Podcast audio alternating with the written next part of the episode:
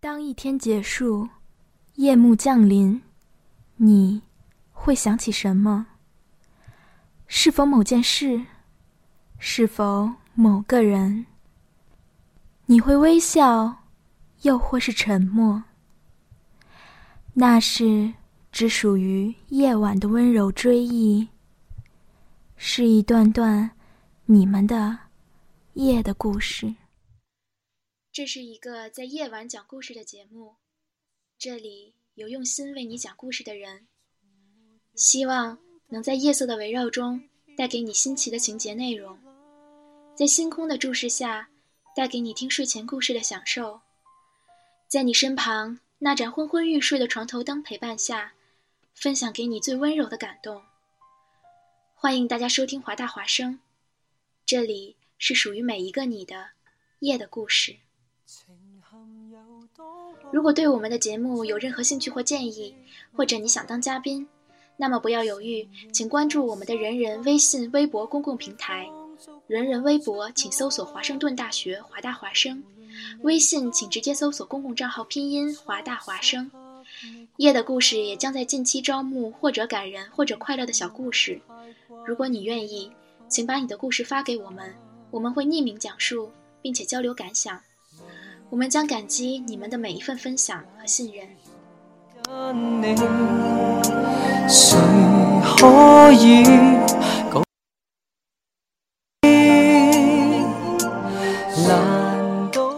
今天的夜的故事节目中，小瓜选了一个自己很喜欢的作家，他就是张嘉佳。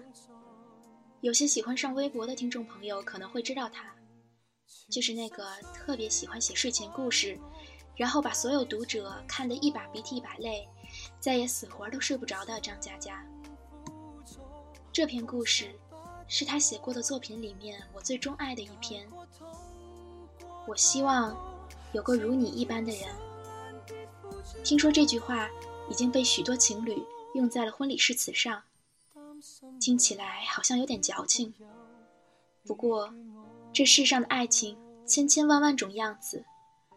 真爱却万变不离其宗，穿越过我所能接受的最漫长的等待，经历过多少歇斯底里和血流不止，又或者是一直都享受着温温淡淡的细水长流，其实最后都是一样的。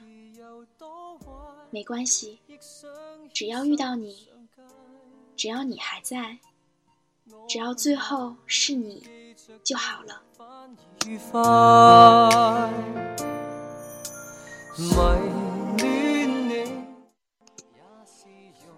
我希望有个如你一般的人。管春是我认识的最伟大的路痴。他开一个小小的酒吧，但房子是在南京房价很低的时候买的，没有租金，所以经营起来压力不大。他和女朋友毛毛两个人经常吵架。有一次劝架兼蹭饭，我跟他俩在一家餐厅吃饭，两人怒目相对，我埋头苦吃，管春一摔筷子，气冲冲去上厕所，半小时都没动静。毛毛打电话，可他手机就搁在饭桌，去厕所也不见人。毛毛咬牙切齿。认为这狗东西逃跑了，结果他满头大汗从餐厅大门奔进来，大家惊呆了。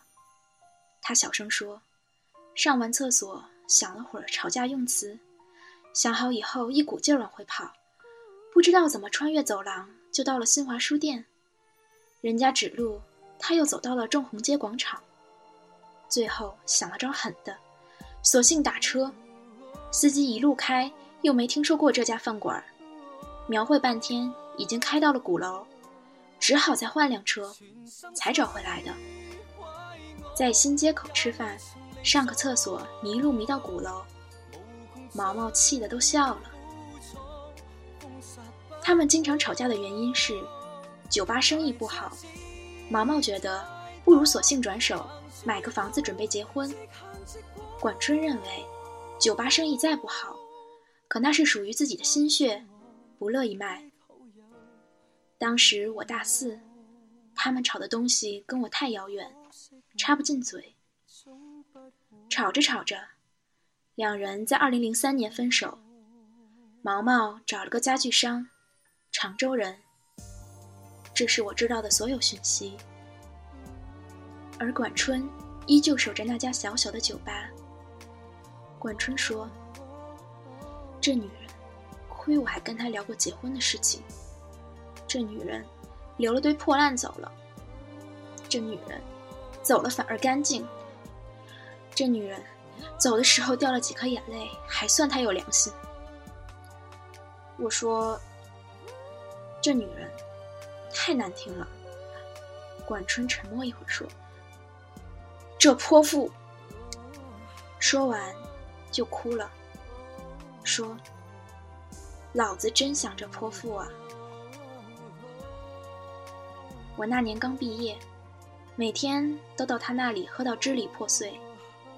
有一天深夜，我喝高了，他没沾一滴酒，搀扶着我进他的二手派利奥，说到他家陪我喝。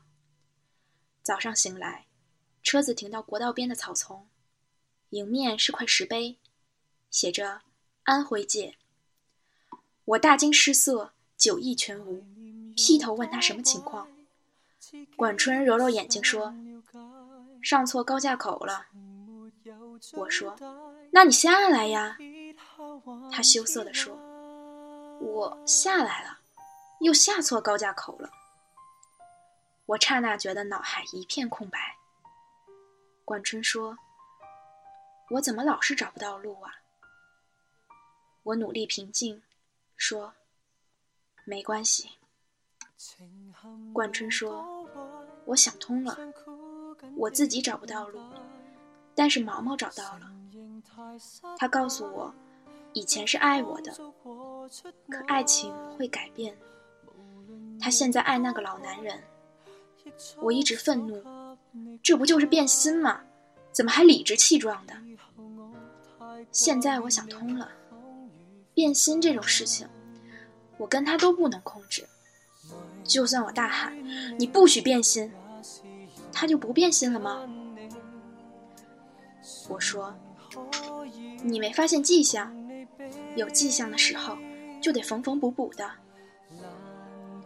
管春摇摇头，突然暴跳如雷：“缝个屁！都过去了，我们还聊这个干什么？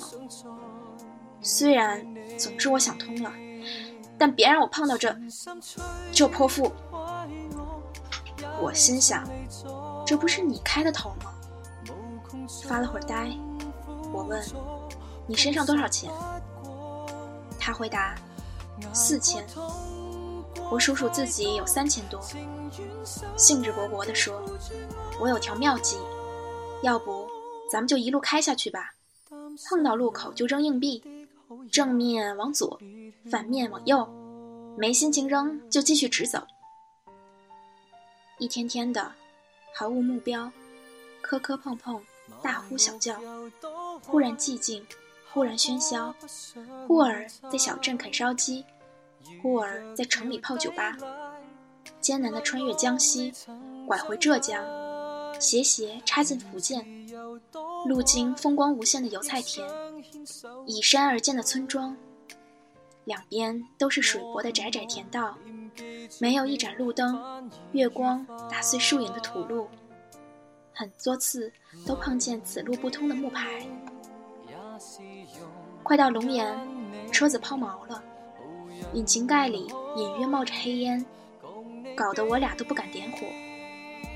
管春叹口气说：“正好没钱了，这车也该寿终正寝，找个汽修厂，能卖多少就是多少吧。”然后我们买火车票回南京，最后卖了一千多块。拖走前，管春打开后备箱，呆呆地说：“你看。”我一看，是毛毛留下的一切物件：相册、明信片、茶杯、毛毯，甚至还有牙刷。砰的一声。管春重重盖上后备箱，说：“拖走吧，爷从此不想看到他，就算相见，如无意外，也是一耳光。我迟疑地说：“这些都不要了。”管春丢给我一张明信片，说：“我和毛毛认识的时候，他在上海读大学。毛毛很喜欢你写的一段话，抄在明信片上寄给我。”说这是他对我的要求，什么屁要求？我没做到，还给你吧。我随手塞进了背包。拖车拖着一辆废弃的派里奥和满载的记忆走了。管春在烟尘飞舞的国道边待了许久。我在想，他不是不是故意载着一车回忆？开到能抵达的最远的地方，然后将他们全部放弃。回到南京，管春拼命打理，酒吧生意开始红火。不用周末，每天也都是满客。攒了一年钱，重买了辆帕萨特。酒吧生意已经非常的固定，就由他妹妹打理，自己没事儿带着狐朋狗友兜风。夏夜山顶，一起玩的朋友说：“毛毛完蛋了。”我喵喵管春，他面无表情。于是，我就壮起胆问了问详情。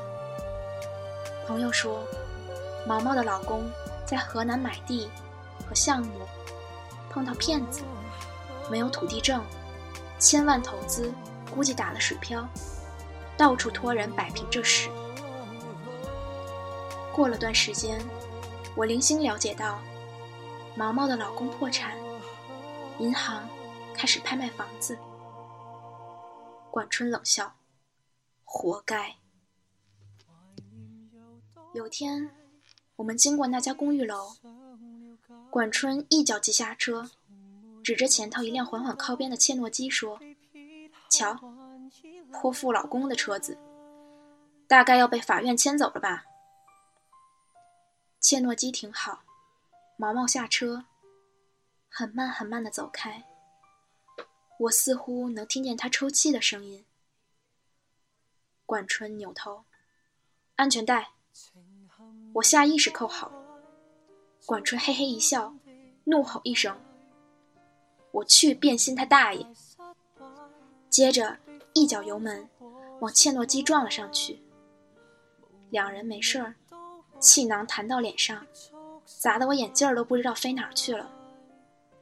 我心中一个声音在疯狂咆哮：“这狗东西，这狗东西，老子要是死了，一定到你酒吧里去闹鬼！”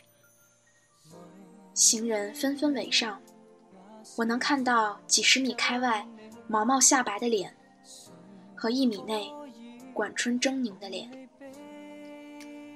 图一时痛快，管春只好卖了酒吧。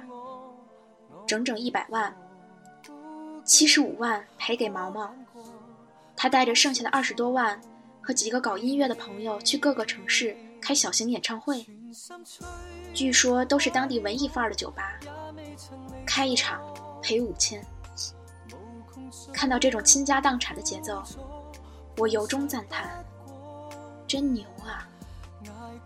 我也离开南京，在北京、上海各地晃悠。他的手机永远打不通。上 QQ 时，看见这货偶尔在，只是简单的聊几句。我心中一直有疑问，终于憋不住问他：“你撞车就图个爽吗？”管春发个装酷的表情，然后说：“他那车我知道，估计只能卖三十多万。”我说：“你赔他七十五万，是不是让他好点，能留点钱自己过日子？”管春没立即回复，又发个装酷的表情，半天后说：“可能吧，反正老子撞得很爽。”说完，这孙子就下线了，留个灰色的头像。我突发奇想。从破破烂烂的背包里翻出那张明信片，上面写着：“我希望有个如你一般的人，如这山间清晨一般明亮清爽的人，如奔赴古城道路上阳光一般的人，温暖而不炙热，覆盖我所有皮肤，由起点到夜晚，由山野到书房。”一切问题的答案都很简单。我希望有个如你一般的人，贯彻未来，数遍生命的公路牌。我看着窗外的北京，下雪了，混不下去。我两年后回南京，没一个月，大概钱花光光，管春也回了。暂时住在我租的破屋子，两个人看几天电视剧，突发奇想去那家酒吧看看。走进酒吧，基本没客人。我仔细看看，原来那个姑娘是毛毛。毛毛抬头，微笑着说：“怎么有空来？”管春转身就走，被我拉住。毛毛说：“你撞我车的时候，其实我已经分手了。他不肯跟我领结婚证。至于为什么，我都不想问原因。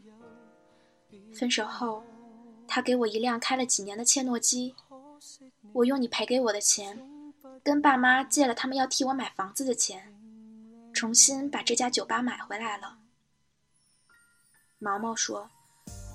买回来也一年了，就是没客人了。管春嘴巴一直无声的开开合合，从他嘴型看，我能认出是三个字在重复：这泼妇，这泼妇，这泼妇。毛毛放下杯子，眼泪掉了下来，说：“我不会做生意。”你可不可以娶我？管春背对毛毛，身体僵硬。我害怕他冲过去打毛毛耳光，紧紧抓住他。管春点了点头，这是我见过最隆重的点头。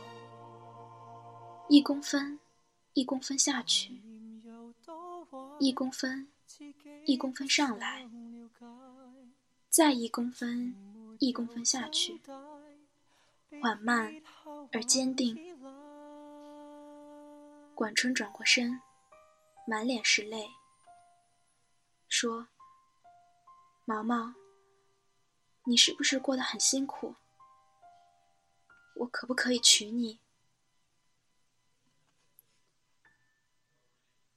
我知道。旁人会无法理解，其实一段爱情是不需要别人理解的。我爱你是三个字，三个字组成最复杂的一句话。有些人藏在心里，有些人脱口而出，也许有人曾静静看着你。可不可以等等我？等我幡然悔悟，等我明辨是非，等我说服自己，等我爬出悬崖，等我缝好胸腔来看你。可是全世界没有人在等，因为是这样的：一等，雨水将落满单行道，找不到正确的路标；一等，生命将写满错别字。看不见华美的封面，全世界都不知道谁在等谁，而管春在等毛毛。我希望有个如你一般的人，这世界有人的爱情如山间清爽的风，有人的爱情如古城温暖的阳光，但没关系。最后是你就好。由起点到夜晚，由山野到书房，一切问题的答案都很简单。所以，管春点点头。那总会有人对你点点头，贯彻未来，数遍生命的公路牌。反而愉快，迷恋你也是容忍你，无人可以。等待其实并不可怕，因为每个人。都免不了要等，不管你乐意不乐意，总会碰到需要等。等，伴随着错过、辜负、惶恐、焦躁和失望。我一直恐惧等错了人，这种恐惧深入骨髓，在血液里沉睡，深夜频频苏醒。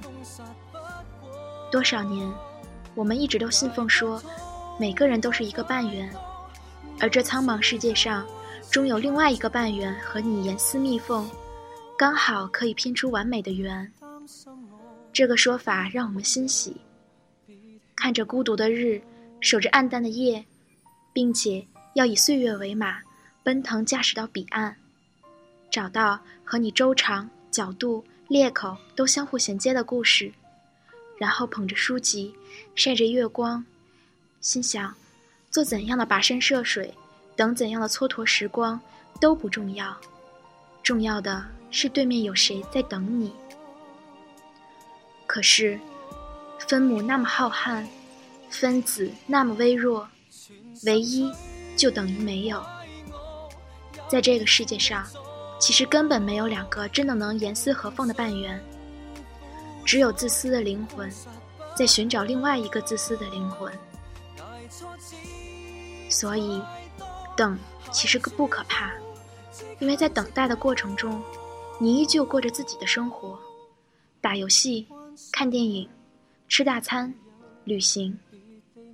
等不到，你还是你自己，因为要等日出，必然会辜负安眠。但别错过山顶每一丝原本就属于你的风景。大家晚安。我是小瓜，今天夜的故事就结束了。祝你们都拥有甜蜜人生。节目的最后，还是照例送你们一首歌，伴你们入睡。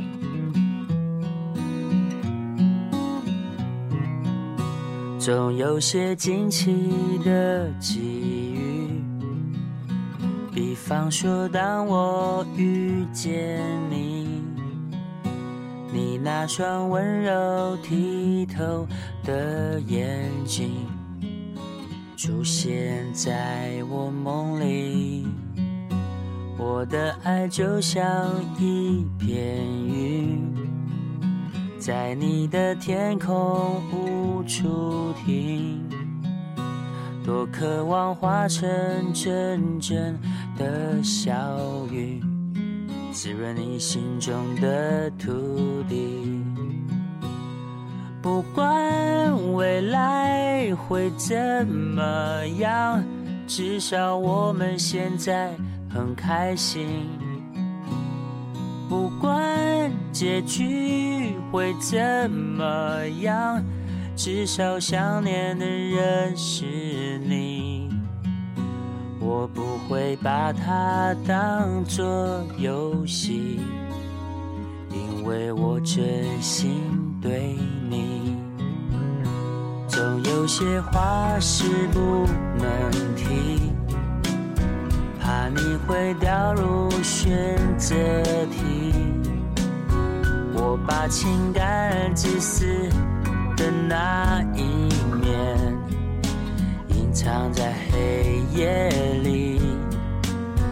我的爱就像一片舟，在你的心湖无处停，寻寻觅觅一个美丽的港湾，希望不再流浪漂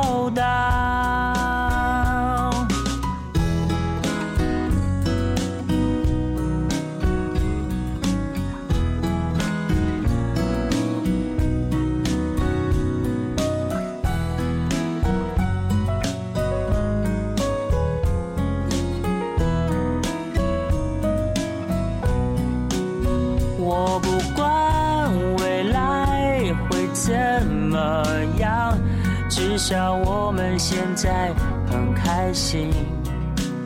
我不管结局会怎么样，至少想念的人是你。我不管未来会怎么样，但我每天都想见到你。我不管结局会怎么样。我想真的跟你在一起。如果你还是没法相信，真的没关系，我会安静的离去。